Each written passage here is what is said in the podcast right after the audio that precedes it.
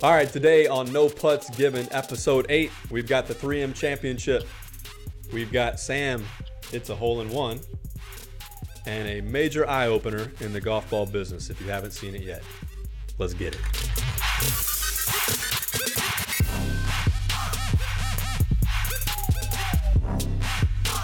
All right, so before we get started, I want to ask everybody out there that listens uh, to our podcast to please go out and rate and review the podcast. We've been getting a lot of feedback uh, from a lot of people, right? Yeah. Yeah. Yeah. Testers as well.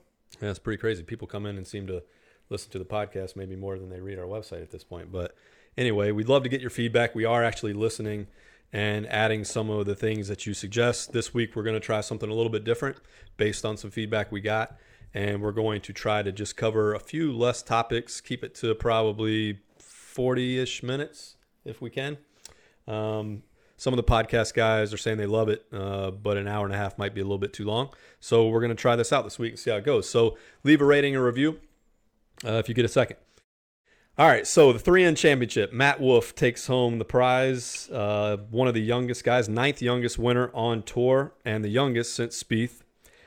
Only three players have won an NCAA individual and tour title in the same year, and he adds his name to a pretty uh, big list there, and that is Tiger, Crenshaw, and Wolff. So pretty cool. And before we get to that crazy finish, um, who do you think's leading the FedEx Cup standings? Harry? I don't really have a clue, but I know there's a couple that are in the top 10 every single week. It's got to be Matt one. Kuchar, right? Yeah. Yeah. But yeah, I was shocked. I was shocked. We every week we come on no putts given, um, Not talking about Matt Kuchar. and somehow he's He's in there every week, though. he's the leader. He's, up He's there. known more for, you know, being a cheapskate to his caddy than he Yeah, is that's about true. leading the FedEx Cup right now. Yeah, he's getting a different rap this year for for sure. Uh, best scoring average on tour this year is your boy Patrick Cantlay. Hey. Didn't win a major though. But Yeah. back to the winner of this tournament and the finish, right? How cool was this? DeChambeau hits just a killer ass shot into 18, right? Yeah, it's a rope draw. Rope draw. It was such a sexy draw. I was like, oh my. And then literally, instead of the Tiger fist pump of the walk in, he double fist pumps the walk in. Yeah. And uh, you think he's going to go in for the W, right? He at was, he least was at least a playoff. He at was, least a yeah, He was well. He was fired was up after he hit that shot on into the green. Oh, for sure. I mean, he was fired up after he stuck it to like what eight feet. I think he, kn- I think in his mind he thought he won the tournament, right? And then Wolff comes up and hits that putt on 18 from I think it was 26 feet. Uh, by the way, flag stick in, Tony.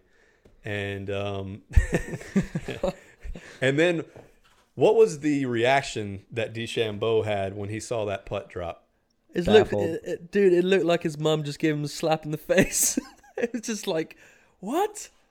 He It's couldn't like a believe big it. shock. Yeah, Yeah, do we have that reaction there, Matt? look, look, look, look. That's exactly what it is. Mum just slapped him in the face for no reason. Uh, Mom, meatloaf. In front of my friends. Oh man, that's great. oh dear.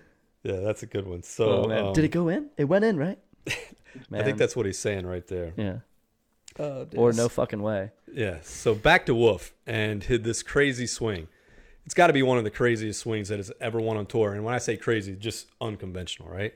So Sam actually, Gigi's swing tips is his swing coach, correct? Yeah. And he has you been. And you've had a lesson from Gigi, correct? Yeah, a long time ago, actually, I think right when I first started working at MyGolfSpy, I reached out to him. I was like, "Hey, what is your online lesson rate?" And he's like, "I think it was 150 bucks." Okay. So I sent him my swing front on and down the line, and within a day, he responded with a full analysis, like video analysis with a like a annotation, and then also drills to do. And a lot of it is, it, it he wasn't telling me to get across the line or anything like Matt Wolff does. He kind of took my swing, put a little bit of a a twist on it to make it more fundamentally sound, but also used his own principles. that What does he likes. call that? Match Matchups. matchups. So basically, he says his philosophy. Matt Wolff, swing coach. Uh, if you haven't seen Matt Wolff swing, definitely go check it out. It's unique. It's unique. So GG Swing Tips did not produce that swing. That's his Matt's Matt Right. Wolff swing. He just matched up Exactly. that to the proper fundamentals that are needed to perform a golf swing, right? Right. So you look at him, he's got a huge rotation back, and that's a really good thing because he does get across the line. And if you're going to have an across the line swing, you have to have a lot of rotation back and a lot of rotation down. And by rotation, I mean the hips, the chest, everything's got to get way back, and then you've got to get way open to square that club up. And that's, you know, Gigi's really cool with that because he talks about shallowing the club with your body and a lot of swing coaches and a lot of stuff you'll see these days and you'll watch golf channel oh he shallows the club out so well and what that does that allows the club to come in at a shallow and a more consistent path Your path stays square longer, right? exactly exactly so And, he's got yeah. I, I- I just don't think whatever you want to do to get it up and down, the only thing that matters is this part right here. From, yeah, but there are from down there to there, and obviously you want to deliver it the same way pretty much every time to make being most consistent. He's three point five or three point four degrees in uh out uh into out. Sorry, three point five degrees pretty much every single time. He takes it out fifteen degrees. hmm So he's taking it out, but he's delivering it in a way that is consistent every single time. yeah And, that's that's exactly what he wants. He uses the ground so well. He's had ripping the the, turf up. the video said that he had the most like the highest vertical pressure up than they'd ever seen on yeah. measured by force plate. Mhm. The kid is, I mean, he's ripping the cover off He's- the ball. But if you look at all of other GG's guys, um, Sung Kang, Patrick Harrington now, those guys are really using the ground and using their body to move Mhm. the club through the hitting area, and it makes you really consistent. there's I hate to use the word revolutionary or you know revolution in regards to things changing because it's still the golf swing, but there is something changing pretty dramatically when it comes to the golf swing over the last couple of years, and I think Gigi has a big part in that. Would you agree? I think that Gigi's in, um, unique in the way that he doesn't try to fit every one of his players inside a box. Correct. You don't have the you need to have this much ulnar, this this much you know uh, internal rotation of your right arm and all this stuff on the way back, and he doesn't try to fit everyone to make you know it's you can kind of tell that GG's ha- had his hands on that person, but it's not like oh that's a GG swing tips guy. Yeah, he's taken You he's know? taken their unique swing and molding it you- into a way that is going to be good. Bigger question: Do you think Gigi could match up Tony? it, it cannot be done. You don't think Um, so? I that is, I'm calling Unfixable. Gigi out for a challenge right now. Gigi, No. if you can match up Tony's swing to perf- something that performs better than him, that is a hell of a Just challenge. so right he there. can consistently hit into a spot. We have to on the post. face. Can we post that picture one day of that close up we got at Tony Oh at Ping? no. oh no. We we need to do Uh, that. We've we've changed the swing since then. That's that's old news. Okay. oh All right. okay okay okay. Well, G- I think I'm not Gigi- saying it's better. I'm just saying it's different. But that could be because that was like shot on a Thursday Hey, and today's Monday. But is the face is the face the same when you impact? We need to find that out. Because that face, facial your expression facial he makes when he hits the ball. impressive. Well, Matt Wolff said something cool. Says it all works as one. Uh, I think a lot of people get really mechanical and feel like they have to be in certain places in their swings. For me, it's more of a natural movement. I don't really think of things when I swing. I just swing. And I love that. Like I literally love that statement because so many golfers get over the ball and have so many swing thoughts in their head and they don't realize that we can't actually multitask. You know, it's Right. been proven that you can only do kind of thought one thing at a time. And it just degrades people's swings and they overanalyze their swing to the nth degree. You know, it's paralysis by overanalysis. And it's great to see a guy winning on tour, especially a, a young guy, 20 years old, that I think might change some things. Like I think Gigi and him might change some things. The cool thing about this whole GG movement is like it's ins- I think it's inspiring a lot of golfers to give less shits about what their swing looks like. no putts given. Exactly. They they don't they don't care as much what it looks like, and as long as it produces results, I mean, Matt Wolff is literally the shining example of that. Yeah. the, the best part of this, I think, you know, like maybe this should be a, a promo idea for TaylorMade, right? Matt Wolff signed with TaylorMade, comes out, wins in his third start, but like you know that if Matt Wolff was just at the driving range down the street from you, right, and people weren't watching the ball flight, there'd there'd be guys coming up to him once an hour, giving him swing tips, telling him what he Yes. needs to do differently. You know, it's But if if you know, like, you no, it's guy just won on tour, man. but if you're it doesn't if, matter if, what it looks if like. you're it- walking it's down the range, what the ball does. Period. all right, if you're walking down the range and you're not looking at anyone, you can hear how pure and how much he he hits the shit out of it. Like it's completely different to anyone else you're gonna hear.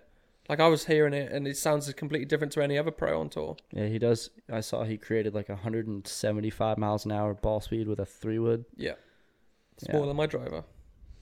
Well, congrats to Matt Wolff. You know, um, I think there'll be more to come, and love the ballsiness of how he plays and how he swings his own swing and does Just his gonna thing. send it. Yeah, send it. Send That's what he baby. actually said Yeah. in one of his interviews. Yeah.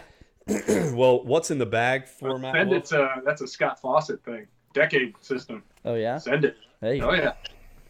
Strategy. Well, what's in the what's in the bag for Wolff? Obviously, he's newly sponsored by TaylorMade and bag full of TaylorMade stuff. Uh, a couple interesting things based on what we see from our testing is that his driver, the M5, was the best overall and best distance for 2019 driver for high swing speeds, which he is. And then his wedge, uh, wedge is the TaylorMade Mill Grind, was the runner up in our wedge test, uh, our last wedge test. Um, Pro V1 ball, Golf Pride grip, they seem to be the products of choice. Would you agree, Tony? Pick oh. I mean, every week, question. right? Number one ball is, is probably the Pro V1X by a little, but it's some flavor of Pro V1, and then Golf Pride grips every week without exception. Those are probably the the two most dis- dependable stats as far as equipment use goes. Yeah. Golf And Pride will be number one. They don't sponsor anyone, do they? Titleist will be They're number one. literally no, not Titleist. The the Golf uh, pride. Golf Pride. I don't think they do, do they, Tony? What's that? Pay? Golf Pride. No, No, so nobody. everyone plays them They because they to. like them. What's Yeah. the latest stat we had for them of uh, tour usage? It's It's 85. 80 to 85 percent. Um, and it's funny. I, I talked to those guys. Might have been PGA show before last, just to kind of get an idea of, of what tour players were using or what better players were putting on their clubs. Kind of a really interesting thing, like the with I guess what you would call the older generation, right? Uh, guys that have been on tour for a while, uh, mostly playing tour velvet. It's what they grew up playing. Uh, when you start to look at the younger guys, and I don't know if this is true for Matt Wolff. I don't know what he what he, He has in his plays the uh, Z grip.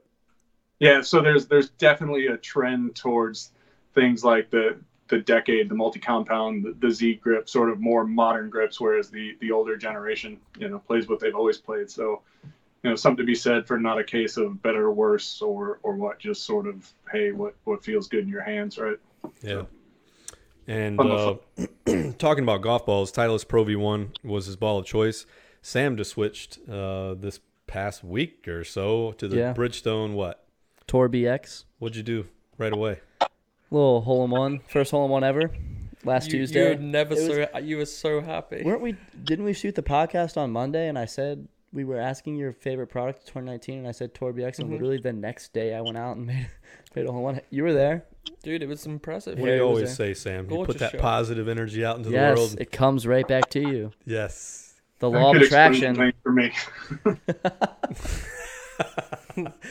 Uh, Sam, you know, for you guys and women that are listening to this, the Sam, what do you have in your office to get that energy?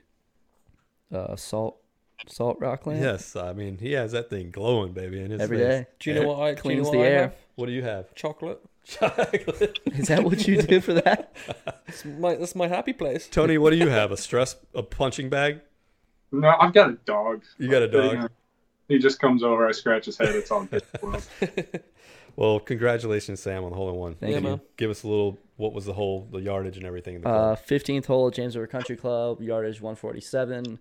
Little choke niner, just laser right at the pin. I remember Harry. I can remember Harry goes. It's, it's "Oh." always you notice that like that's that's golf WRX old school 101, right? If if the yardage doesn't align with the with the with the, with the Sure. club, it's like I was just a little knockdown or a little chip nine. But- but Like, I hit this- definitely if I'd hit it full, it would have been too much. Well, my my nine iron probably only goes 155 stock, and I don't like to try to muscle iron, so I just hit a little knockdown nine iron. And I remember Harry goes, "Oh, that was good tempo," and it was like right at the pin, and it just Didn't leave the dropped, pin. and then it just kind of like spun right in the hole, and we all went. I threw the club in the air, we went bonkers. I almost jumped in the damn hazard next to the hole. Crazy. It was But it was impressive. It was cool. it was definitely a relieving feeling because, you know, the other day I was just thinking about. it, I was like, man, I I could go my whole life without having a hole in one. And I Do you have an albatross? No, I don't have an All right, but albatross let's yet. let, you got me on I that have one. That, I don't have a hole in one. That's right. all. I But during that round, though, that wasn't the only good shot he hit. He had two eagles that day. He shot 65. Sam, Yeah, and I was just, I was just sat there in the car, just like what'd you shoot? I shot 70, couldn't make a putt. 36 putts. I had 36 putts that day. Yeah, I One of those bad days. He had a good day. I had eight pars and a birdie on the front nine, and the birdie came from a chip in. Yeah. And then I hit it to about six feet on 10 for Eagle, made that. And then jarred it on 15. And then almost chipped in for birdie on 16. Yeah. And then birdie. Yeah, it was a good round. It was birdie good And then you go straight Yeah, from um, it. What's that? You guys, you guys. I mean, I, I have to text him, but you know, if Chris's uh, airfare for my member guest is refundable, I might have to bring Sam in instead. Hey, hey, I'm trending towards a zero, so I won't have to give many shots up. I, you know, I just made. I'm just looking for an opportunity to ride around in a cart for three days and not, not do anything, be frustrated. Well, hey, Chris way. just Chris didn't play too bad at that Corn Ferry Tour tournament, right? The he played in that uh Yeah, for everybody out there that doesn't know who they're talking about, Chris Nickel is uh, one of MyGolfSpy's writers. He works for us now full time, and uh, he was just out at the tournament, the the place they just played the Corn Ferry, the tour, yeah, and in shot. Colorado. Yeah, he had a good round, 78. seventy-eight or nine. Yeah, Yeah, he texted in the group chat said, "What do you guys think?" I was like, "I'd be surprised if you break 80." I mean, especially from the way he was snapped or uh, Instagram story, like 500 yard par fours. Like I don't know about oh, that. there a long way. was seven hundred yard. You, I, you guys lost me at Corn Ferry. Well, Sam went straight from the hole in one to playing at Pinehurst this weekend. Sounds like he had a good time as well. So appreciate Pinehurst having us out yeah, there. thank you very much. That was a great time. All right, next up on No Putts Given, it's called Shot of the Truth. And this week, as a part of Shot of the Truth, we have what's called Find It, Cut It. And we announced that new series we're doing last week within Shot of the Truth. And Tony, you have created a monster. Apparently, yeah, a lot of getting a lot of pictures of cut open golf balls last week, which is Look at is Harry. kind of awesome actually. Look, Harry's a monster, everyone. You started What is- on me. I don't, you can't What is see. that? Hold on, I can't even see. Is that a Srixon?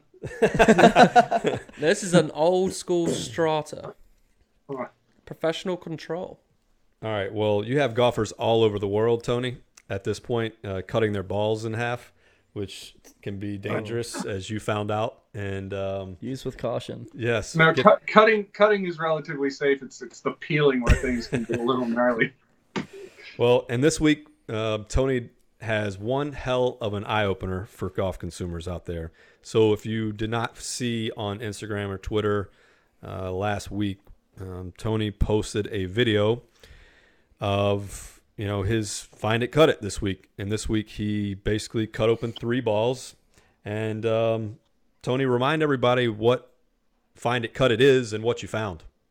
Well, it's you know I, I guess it's uh, I guess big picture wise, find it cut it is trying to crowd crowdsource uh, ball education to a degree and, and kind of show people what is on the inside of golf balls and encourage people to explore the inside of, of golf balls for themselves is the kind of the big picture view. And the simple thing the, the simple idea behind it is is find a golf ball on the course in the woods wherever that's not yours and cut it open and, and see what it looks like on the inside. And you know maybe maybe see if there are any issues or if we've got the the rare perfect golf ball. Uh, that's that's kind of what we're looking for. Well find it cut it is also this. So there's there's cutting open golf balls which you can find some you know things on your own with the naked eye.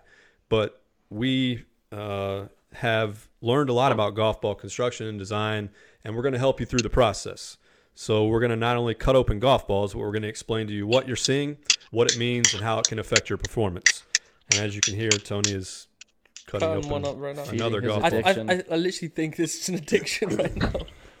i think so it's a little So what did you cut up in this week? And better yet, what did you find when you cut into the truth there, Tony? Yeah, so we cut up open. These are these are some older balls for the most part. So what's a Rife V Motion, I believe, was the model. The the Monster, uh, and a Vice Pro. Boom, there you go. So you know these. Uh, it's interesting in that all three of these have the same dimple pattern. Uh, so that that's one kind of tell. And these were among the the list of more than a dozen uh, golf ball brands or so that was sued by Titleist uh, several years ago in some sort of you know one of those patent disputes you see very often in the golf ball world. So Yeah, there were 17 Say- different balls from 10 different companies that was in this lawsuit. Yeah, Matt, can you throw up the lawsuit um, documentation there that we have? So basically, let's back up just a little bit. When Tony first cut these balls and posted the video, uh, people, rightfully so, um, were shocked, uh, disbelief, angry, In denial. in denial, Little and everything, right? little All flavors. everything, and that's all to be expected, right? Yeah. and then you get a lot of responses. Uh, and Matt or Matt, if you can throw up just a couple of the responses we got on social media, and you know, Oh, no. I I asked different people in different industries. Said, all right, you know, my wife is a coach, and I said, if name three different models of the the equipment you have, right? Imagine if those things were sold at fifty dollars, hundred dollars, and five hundred dollars, and someone cut them open and found out they were identical. How would you feel? And she said, shitty. You know, that's awful, right? And there's uh, one of the responses from Alex Moreno on Twitter, and it just says, so shady. And then we have another one from uh, Mark Crossfield. Says the golf ball market is like the Wild West. It's so funny to see what some companies are up to. Even funnier to see the reaction of the fanboy golfers who don't like the facts. So, some of the response we got to this was, well, yeah, but you know, how do you know they're the exact same? And uh, well, they performed good in your ball test, you know. And we'll get to the performance in a little bit. But Tony, you know, how did this all happen? I mean, the opportunity to where Yeah, I- these smaller golf ball companies were able to compete with the big companies like the Titleist, the Srixons, the Bridgestones, the Callaways.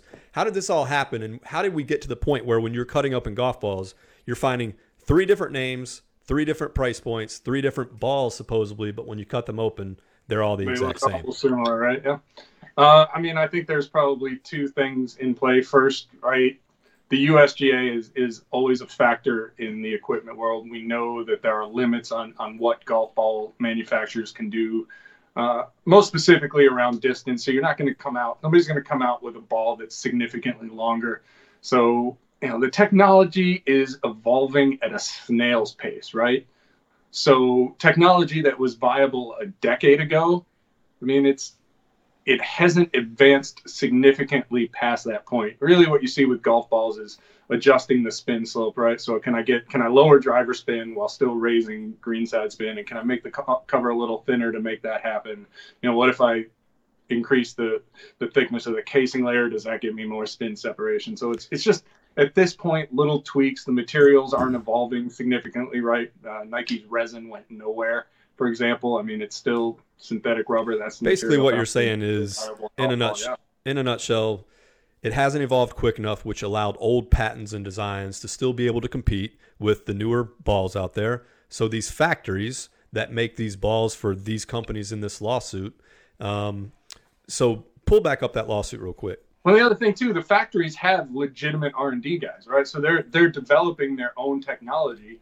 It's just not rat. That's the thing. Like, Titleist technology is not radically different from Bridgestones, which isn't radically different from Srixons, which isn't reg- radically different from Foremost or Nassau or Phantom or or any of the large fa- factories in Asia. So it's there there's more similarities than differences for There, sure. there was a And then on top of that, and on top of that, consider that you know the average golfer thinks he's not good enough to tell the difference anyway, right? To differentiate even a, a Pro V1X from a Pro V1, or you know a Vice Pro from a Pro V1X, or or pick any two balls, right? They're going to be more similar than different, especially for the average golfer who mishits consistently enough where you know he doesn't always know what the ball's supposed to Yeah, so that created the perfect storm, right? So a few different things happened. The internet, which allowed for direct to consumer, it allowed for a price differentiation.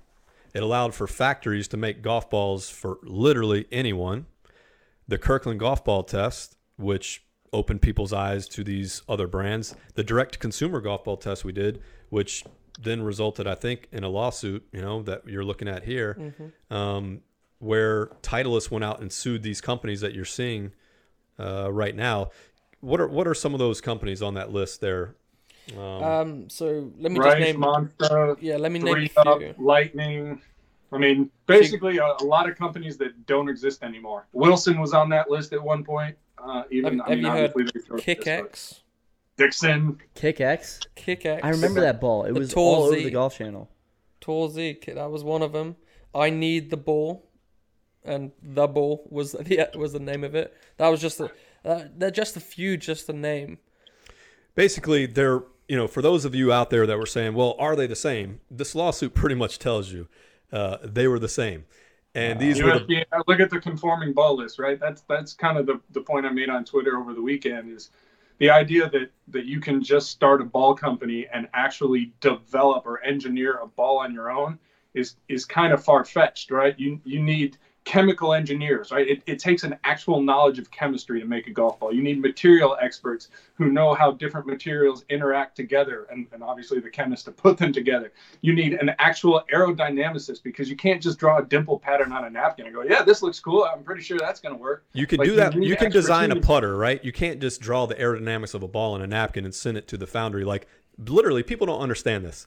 That is how so many products get designed from the non-big OEMs, meaning the clone companies, the knockoff companies, the the companies like some of these popular companies you're seeing in the golf ball industry. Literally, they call a factory and say, I want to be in the golf ball business, right? You could literally know nothing about golf, nothing, and be in the golf ball business, okay? And look, fundamentally, fundamentally, there's there's nothing wrong with that as long as you're honest and upfront about it. I mean, you can be creative, but like you have to stop short of saying, "Hey, we designed, we engineered this ball," and because as soon as you do that, right? As soon as you say, "Hey, th- this is my ball. I created this from scratch. I developed every piece of it."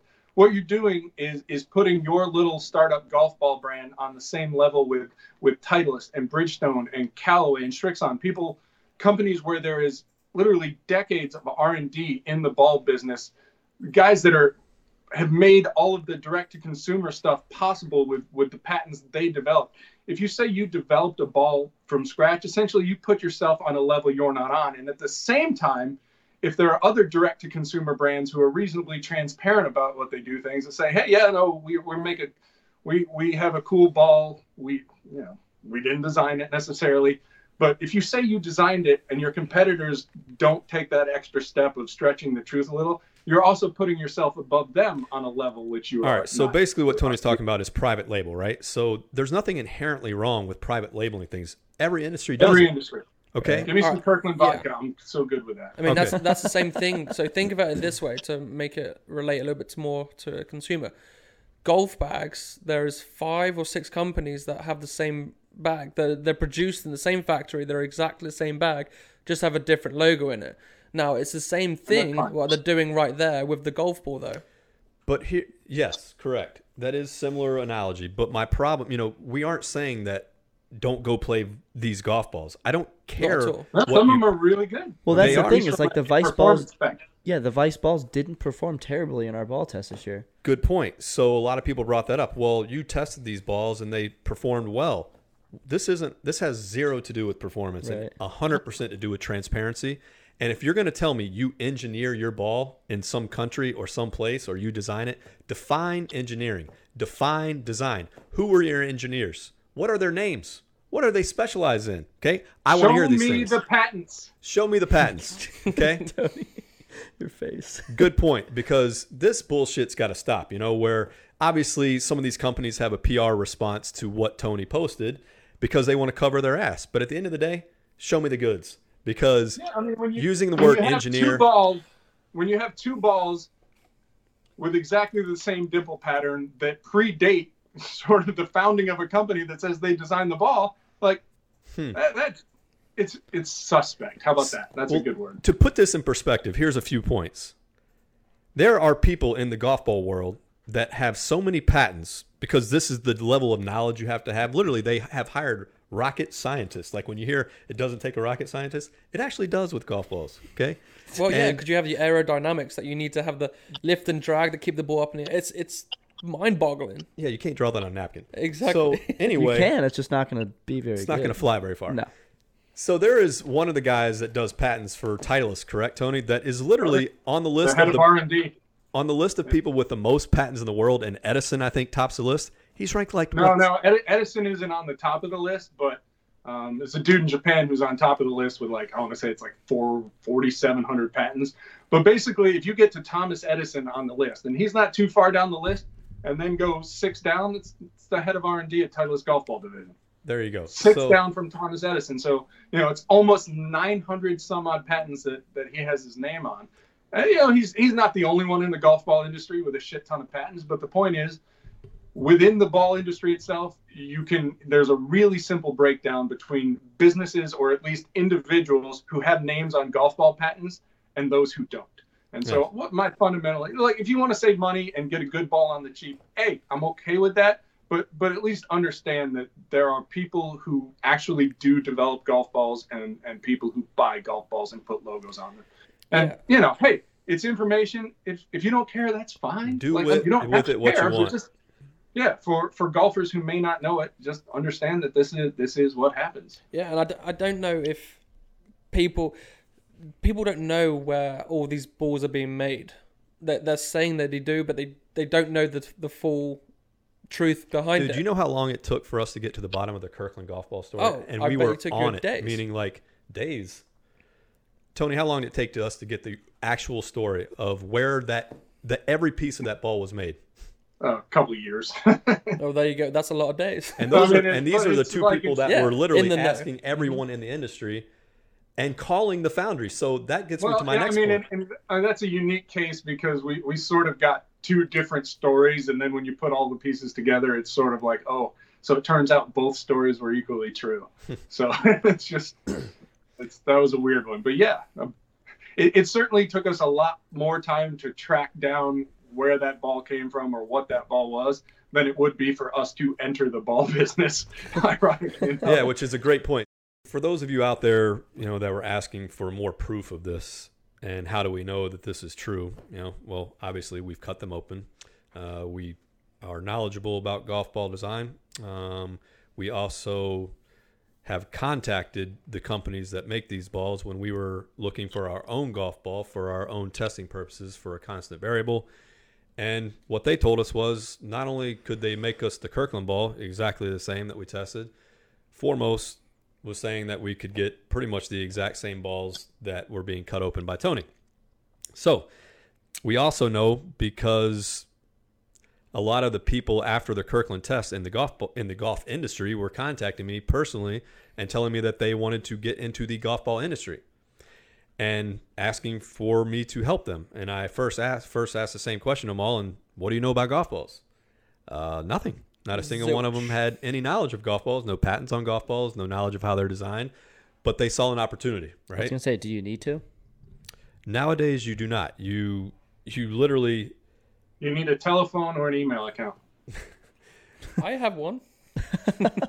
yes, and if you you know you Off could you even go. even a even a Hotmail account could still get you a AOL. golf ball design. I still have one. No, no, no, that's the limit. But anyway, so we found out that we could get similar balls made um, to the ones that we tested that were cut open. We got the price on them. The price for the Kirkland ball was pretty interesting. Good. It was fifteen dollars, which is exactly what they sold them for if a dozen. They were not making money on Wait, those fifteen balls. a dozen. yeah, that would have been what we had to pay for. I'd So anyway, call, um, my name on it. And lastly, if you need any, even any more proof, we have put up the website to the company that makes these balls, and One of they them. one of them is called Foremost, and they make 10 million golf balls monthly, and they make them for a lot of the companies that you're seeing out there and They playing also with. they make uh, they make uh, some balls for OEMs as well. Some of the big name balls are, are produced by Foremost. Uh, bits and pieces of the TaylorMade TP5, I believe this uh, this latest version come from Foremost as well. The cores. Do we? So, just a quick question: How how do they make individual balls? Because obviously they, they have to finish a cycle of a certain brand of ball. Do the suppliers say, for instance, Titleist, whoever, or whatever brand you want to say, do they supply the materials and then they just melt them down and do that, or is it all done at one place? Yeah, the factory the factory will run it from end to end, and they have most factories have multiple lines so they can make multiple balls at the same time. And then, you know, when the time comes, right, clean the machines and, and make a different ball. Okay. Though it is interesting. I mean, it's you know could just be coincidence, but but what you find out is some of the uh, some of the direct consumer brands we've noticed when when inventory runs low, uh, everybody seems to be out of balls. It's not just like one company runs out; it's, Yeah. it's everybody runs out, and then there's sort of this big couple reasons for that, you know, that we've been told, and that is each line can only produce but so many golf balls a month. And these ball companies were getting more popular, you know, some of these direct consumers, and they were making more per month.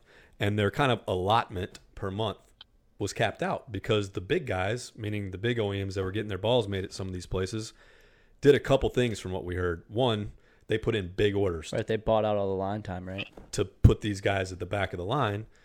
And coincidentally, these golf ball companies also were getting more popular. So it was kind of a double whammy. And that's why you saw a lot of sold out and, you know, mm-hmm. limited edition stuff. And that's when you saw that Kirkland stuff too, where mm-hmm. they would bring in, you know, a pallet of balls and say, oh, the balls are back. That's why it took two years for them to get the ball back or whatever it was. Well, that's why we sold them out three times Yeah. because they didn't have a you know a literal shit ton of golf balls.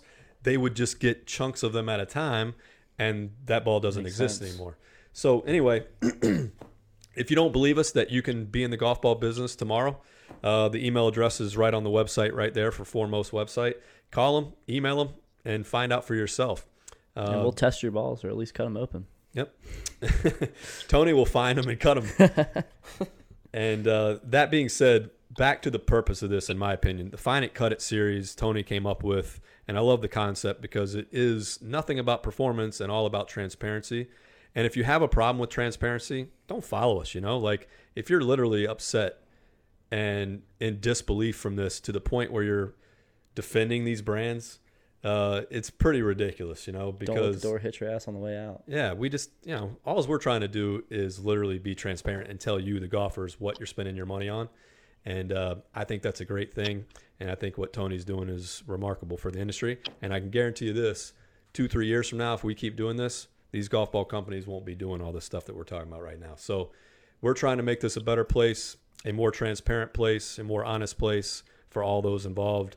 And um, Tony, what do you think? Uh, what are you cutting open next? uh, whatever I find. I just this is uh it's funny. So I was just looking around this morning, and I had never cut open a Bridgestone Tour B XS, the Tiger Ball. So I just cut one open.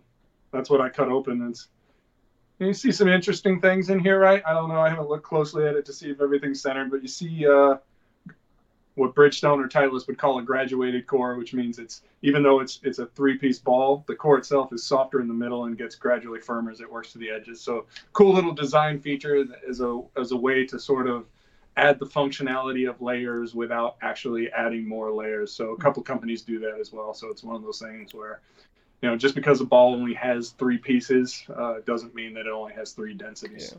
The I mean, more you, you know. you you got me uh, into it, and this morning I went and found well, not in this weekend I found some balls, and my roommate has like a whole box of old balls that he's found over the years, and I've got I brought some of them in and I cut them open, and some Wait. of them Wait until you Just- see the video we're gonna post Yeah. later later day. What is the ball? it is the Slazenger Balata. Wait until you see this. It I is have- impressive. There's an interesting little tidbit of uh, ingredients in there that might surprise you.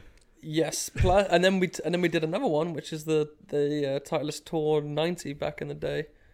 That was an impressive one too. I think this one has that one, I think it's it's Be- it's better than Pimple Popper. it's so Dude. much better. and the sounds that come off of this. What is Mm. that thing called that you were talking about last week that people are into? Oh, ASMR. Uh, Well, I think they might want to watch this video. Yeah, turn. they the might sound want to watch this. Yeah. Turn the sound Yeah. way up. All right. So for everybody out there, um, Tony's series is called Find It, Cut It. We're gonna obviously every week be doing more of this.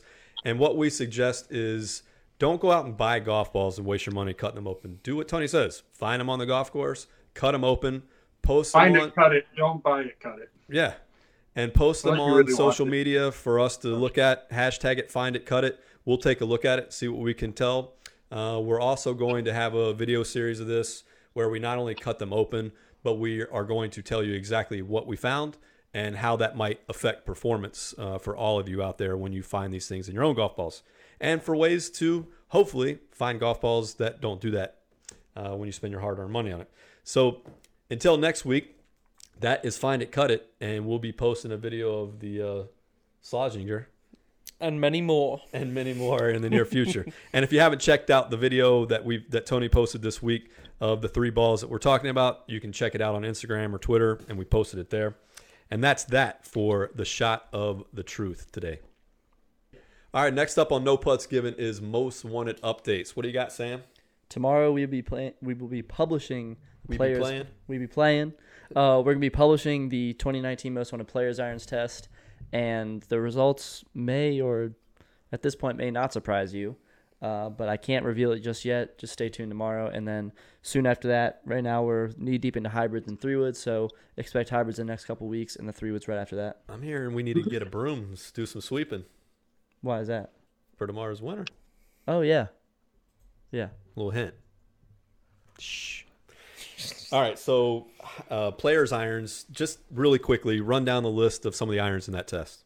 um, AP2, the Honma TW747V, um, the new JPX 919 Tours. Um, gosh, the we've got the Edel single length set in there. Callaway Apex. Cali Apex Pro, Cali X Forged. Srixon. Yeah, so all of your you know non-blade players irons. So we're not Okay. testing MBs. So for all you ballas out there, Yeah, but you do you do have a couple of new level ones. The ones that look like butter knives. Yeah. Close to butter knives, I would say. new level. New level. For you guys out there that haven't heard of New Level, that's a new newish brand uh, that we'll be testing as well. And what do we got for soft goods, Harry? Uh, GPSs is coming out on Thursday. Um, I'm testing those today. And then what do we got after that? speakers. Oh, I can't wait. Oh for my God! No, you cannot play music on a golf course. I cannot wait for this. I cannot wait. The Either. mo- mo- The most controversial, most wanted test we do all year. You know I what? can't wait to see the comments. You know what? I might start. I might. I've got USAM qualifying tomorrow. I might bring them all out there and do the testing at the same time. and see how annoyed Wait, wait, wait, get. Tony. Is that against USGA rules? Yeah, that would be against the USGA rules. hey, be music. careful.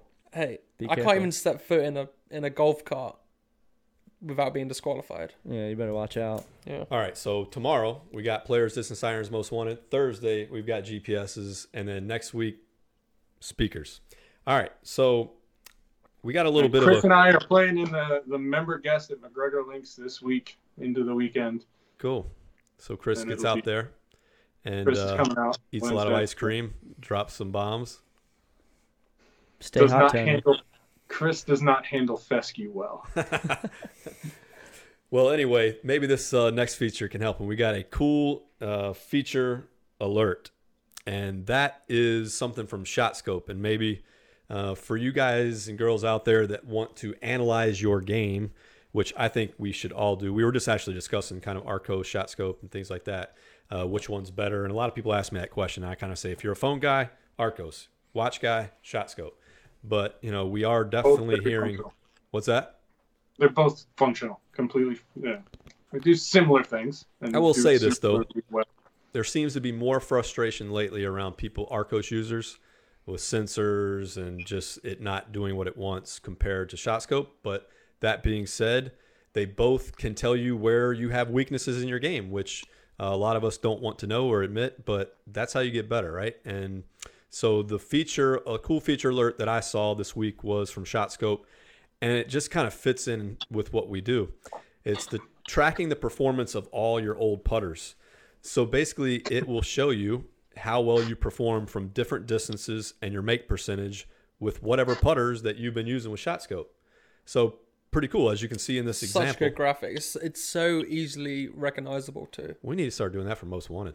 It's so recognizable. I can definitively say which one would correlate to my best putter right there. I think that's So as you can see, putters do make a difference. So for everybody out there that says it's all the you know, Indian, not the arrow, whatever, um, you can see that definitively putters do make a difference. You've got a ninety percent make percentage from zero to twelve feet for the Odyssey versus you know seventy two percent ish. So that's an eighteen percent difference. It's interesting how the putter that does the worst at zero to twelve feet for whoever this was did the best at thirty plus feet. It's exactly why we test different distances in Bada bing. wanted. hmm So interesting, right? Just a really cool feature that I'd never seen before.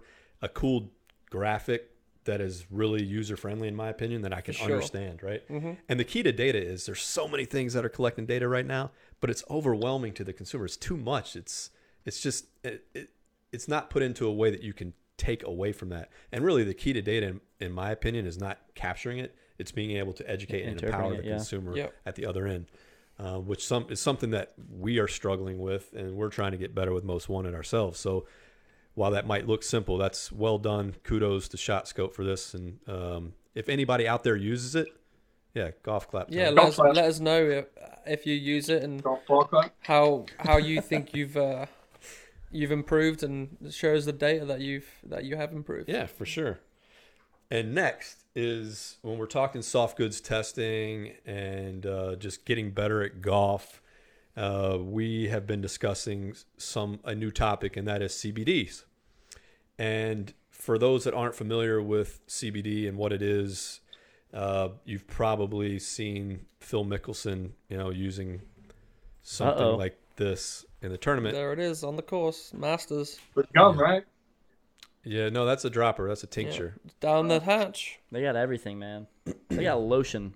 They had some CBD lotion. So, for those of you out there uh, that have, you know, obviously marijuana has gotten a bad rap. This isn't marijuana; it's a it's an ingredient from it.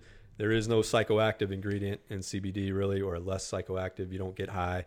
Uh, there's been a, not enough testing yet, but for the last three weeks, I've been testing it myself just to see what uh, happens, and I've had positive results myself. Man, they were all over the PGA show.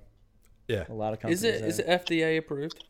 the so it's not governed by the FDA yet. Okay. So which is why you see a little bit of the wild wild west going on with it I right now. that. Yeah.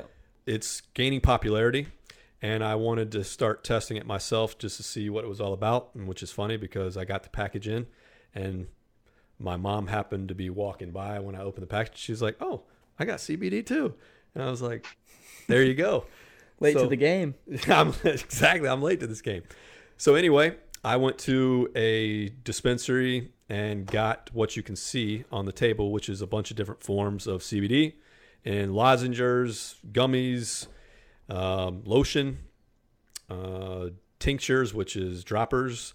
I don't know what everyone thinks out there. Tony, what do you think about CBD testing? No opinion. That's Zero what- opinion. You found the one thing I have no opinion on. It could help with the lime. Yeah, I, I've got stuff for it, but you know, if we could expedite expedite the, uh, the recovery process, right? You wouldn't complain about that. I mean, I, No, th- I think a lot of people suffer from chronic pain, and this is something that they've seen in testing that you know that seems to really alleviate a lot of pain. Well, I'm a, you know, I've struggled with chronic pain for going on 15 plus years, right? I've tried anything and everything you can imagine, gone to every doctor you can think of. And, you know, for something like this, um, like I said, I take the drops and it's probably a 25 to 35% reduction, but that's more than anything else I've ever taken. Yeah, Um, do we do we know how long it takes to get into your system and how it gets into your system? So it all depends, which is all great smoking for it would buyer's be like instantaneous. It's interesting that I learned that you have to. So THC and CBD gets uh, goes through the salivary glands, so that's why you see the different forms. I never understood why would you make gummies, droppers, you know, a joint, uh, lozenges, right? So the gummies take about two hours. The lozenges, fifteen to forty-five minutes, I think. Um, joint is even faster. Uh, the drops are pretty quick. Right. Um, then there's even lotion, like for your hands or joints or anything like that. So And- isn't isn't isn't the lotion for like um it would help with inflammation and eczema I've, I've seen and read Yep. So people, some people have seen positive benefits that have eczema and things like that, skin conditions. because I, I I know people that have uh, ha- a shaky hand, and because it's it's it's in your brain and it's it's one of those ones where you can't stop. You don't know you're doing it. There's been some tests on seizures and epilepsy with CBD Yeah. and THC, and there's been some efficacy. I mean, there's been some benefit at least in the studies that they've done. Because so I far. guarantee they would do anything to to stop doing it for a certain amount of time because it's that it gets that I- annoyed. I would be interested to see the kind of effect it has on like, for instance, when I go to play a tournament competition, you know, for for a golf tournament, I'll go out and first tee, my heart is pounding. It doesn't matter if it's the club championship at my local club or a USAM qualifier or State Am qualifier. I am on the fritz the first couple of holes. Yeah, I think it. I've, Should I take I've, some of these tomorrow? I've seen some might could. benefits. I mean, you can try them. You know, uh, that's why we got them out here to first expose people to what we're talking about and to see if there was an interest in doing a buyer's guide because there is some things you need to know. I think if you're going to actually go out and start doing it, Yeah. you don't want to be just dropping stuff in your mouth without knowing what you're doing. Right. So, if you guys and girls out there would be interested in us doing a CBD buyer's guide, let us know. And uh, if there's enough people, we'll definitively do it for you. Also, we wanted to make a quick announcement of the winner that we have for last week's Most Wanted Challenge. And the Most Wanted Challenge was for you to go out there and find the most wanted seal out in the wild, whether it be online or at retail.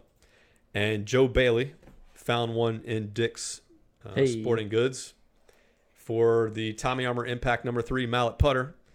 And Joe Bailey is our winner this week for the Most Wanted Challenge. And we will be sending you a U.S. Open ball marker Get on, Joe. Hey, and bag congrats, Joe. tag. This week, the challenge is quick, easy, and simple. Leave a rating or review for our podcast, the No Putts Given chal- uh, No Putts Given podcast, and we will pick a random person that reviewed us on either SoundCloud or iTunes as a winner for next week. So until then, think you're gonna have another hole in one this week? Gonna try. You gonna try? I gotta play some golf first. Gotta stop raining out. I've got to go try and qualify and shoot nine under. Hey, if Well- you make a hole in one, that'll get you there. It might. It'll try get and you on your one way. What are you doing? I'm gonna, I'm gonna try and make one par. That's a good. Low That's a good one. Baby steps. Baby steps, Tony. All right. Well, Stay hot. It's You go- Chris's job to make the pars. That's why he's coming. You make lots of pars, and until next week, we'll follow up and find out how Chris and Tony did in their uh, big championship match there. We'll see you next week.